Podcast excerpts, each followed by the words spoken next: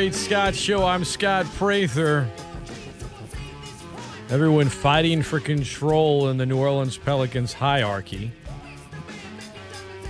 And here to talk with us now, uh, he's no stranger to this show. I've been uh, reading his stuff since he joined the advocate slash NOLA.com slash PICU on the beat covering the Pels. He dropped a story Wednesday that I read right when it came out. Been getting a lot of buzz. Fired coaches, flawed rosters, frosty rapport with Zion.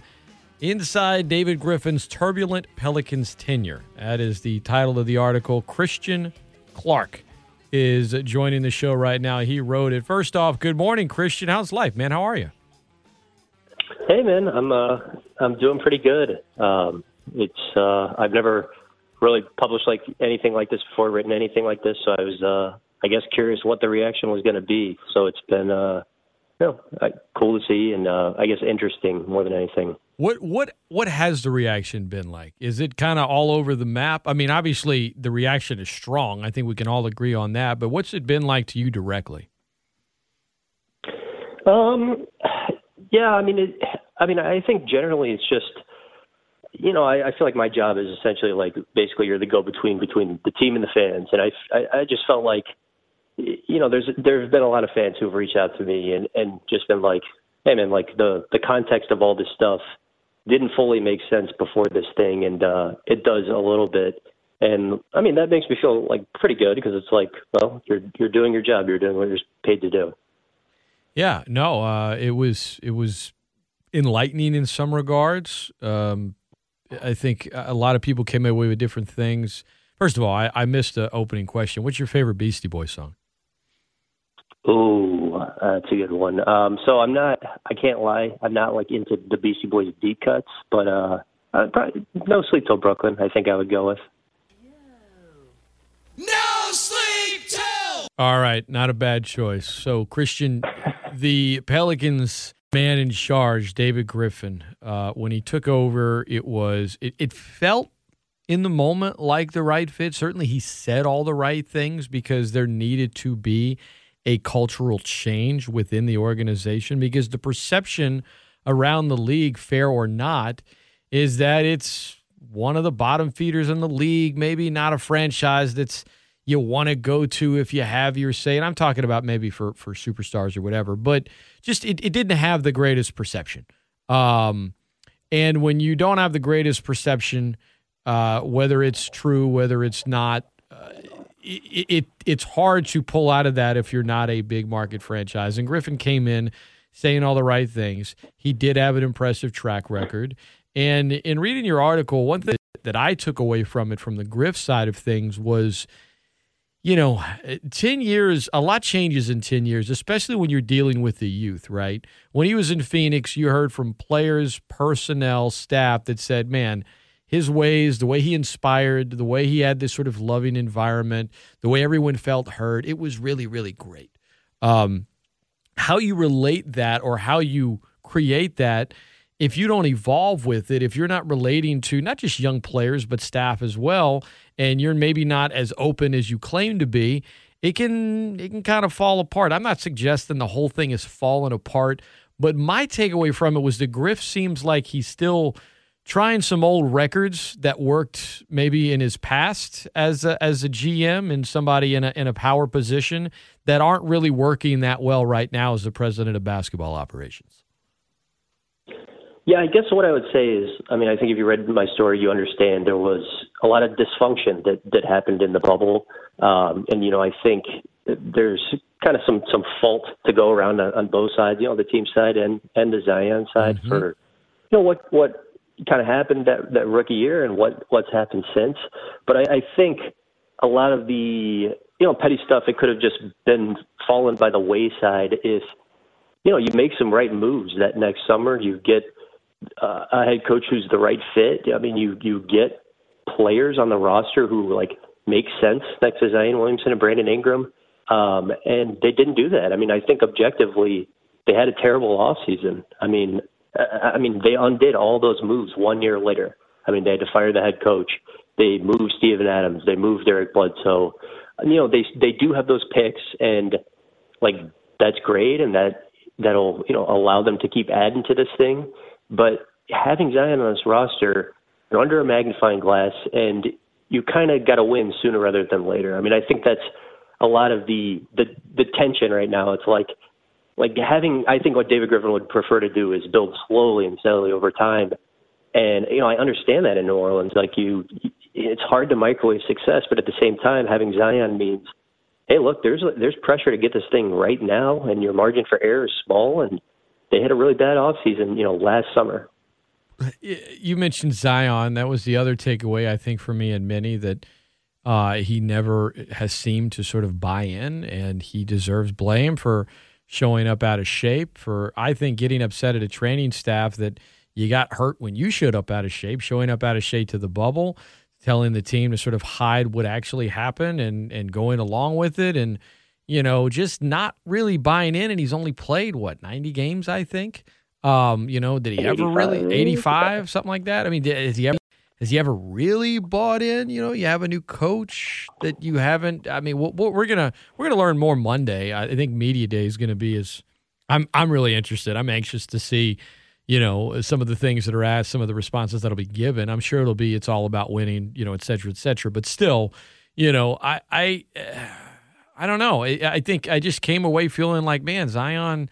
He uh, it, it feels like maybe he wasn't quite as mature for his age as it, early on. It was man, he's beyond mature for his age. He's beyond this. Because on the, then you're not showing up to like it's one thing if you don't show up to one sort of voluntary team thing, Christian, but when it's just one after the other after the other, you know, not meeting, you know, Vincent and Langdon and, and BI and Phoenix when they wanted you to sort of go on this, you know, quote, work road trip, whatever you want to call it. Being in Vegas, not showing up at all to talk to your new head coach, to talk to the players. I mean, though, eh, once you do that enough and it's not just one thing, I mean, that's a, that's a lot of red flags there. And Zion deserves, I think, a lot of, I mean, he's getting criticism for it, but I, I think it's, I don't think it's ill advised. I think it's well placed in this regard.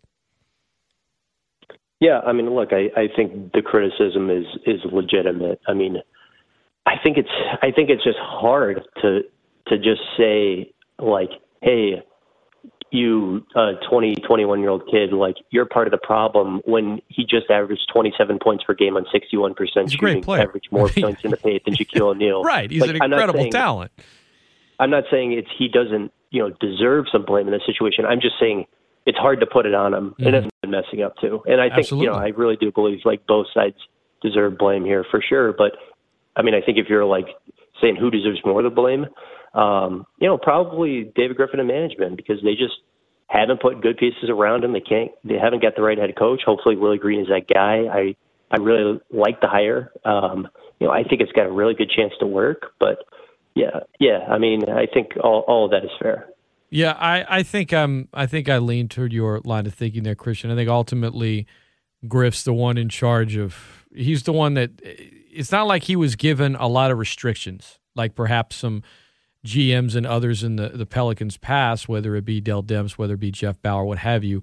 He he's Griff's kind of dealing with at least it seemed to be early on from Gayle, you know, you do your thing. I'll I'll stay out of your way. And whenever you have that kind of autonomy, at least early on, and you make big promises and you can't really deliver on very many of them, you deserve the most blame. But I think Zion does need to to kind of take some of the blame as well. Um, it was funny. There was some people on social that just came away. You don't even really mention Brandon Ingram, you know, uh, much in the article, if at all, and yet people came away from it like I guess having a deeper appreciation for him. Where do wh- why do you think that is?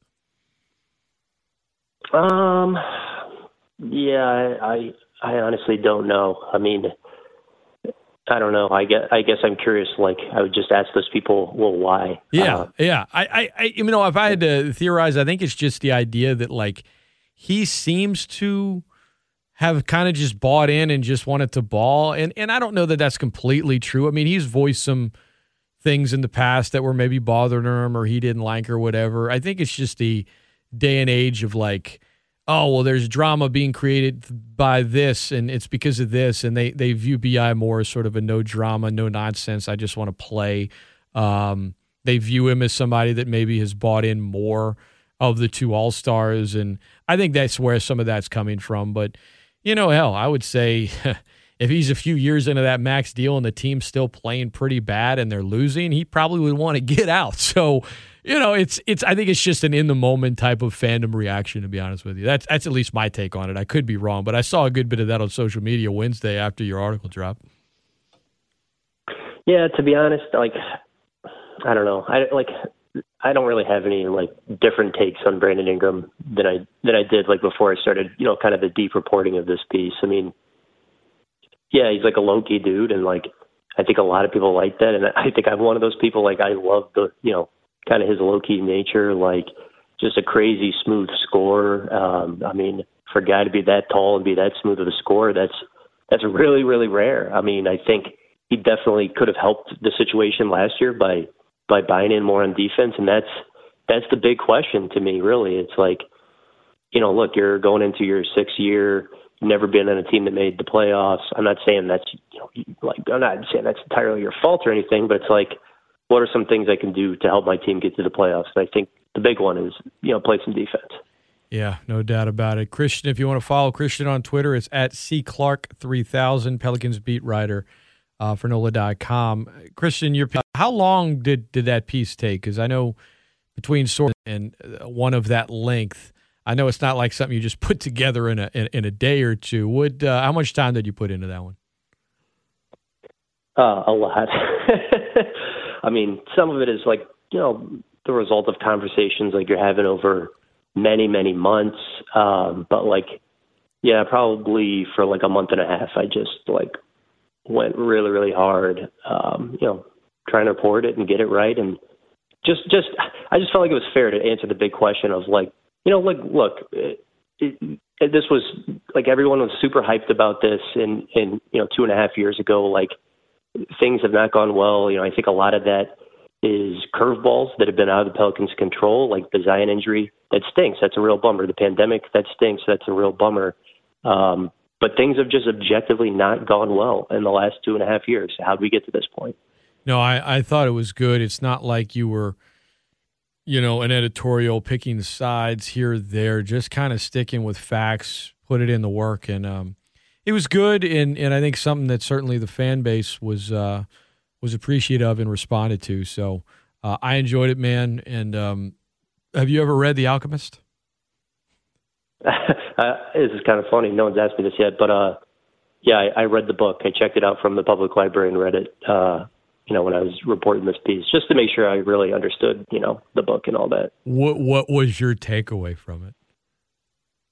Yeah, it's. I mean, um, I, you know, I, I think I enjoyed it a little bit. I mean, I think it's kind of like become this this thing in cold up. It's like, you know, uh, people like like to make it a punching bag, but like I enjoyed it, and you know, kind of the idea is, uh, you know, when you really want something, all the universe conspires in helping you achieve it. It's about positivity and like I am a, a believer in that like positivity is really really important. So I wouldn't bash people who are positive people. I mean, I don't Not think, at all. I don't think you can accomplish difficult things without being positive.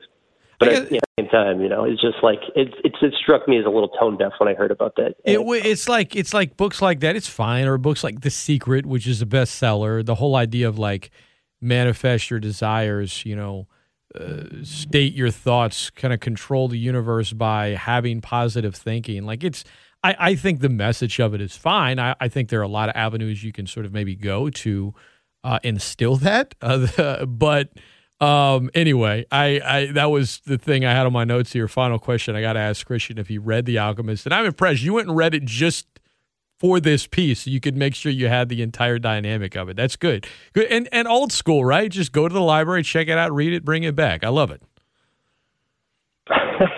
thanks, uh, thanks, man. I guess thanks for asking me that. That was a, that was a good question. good stuff. Christian Clark, guys, give him a follow on Twitter at cclark3000.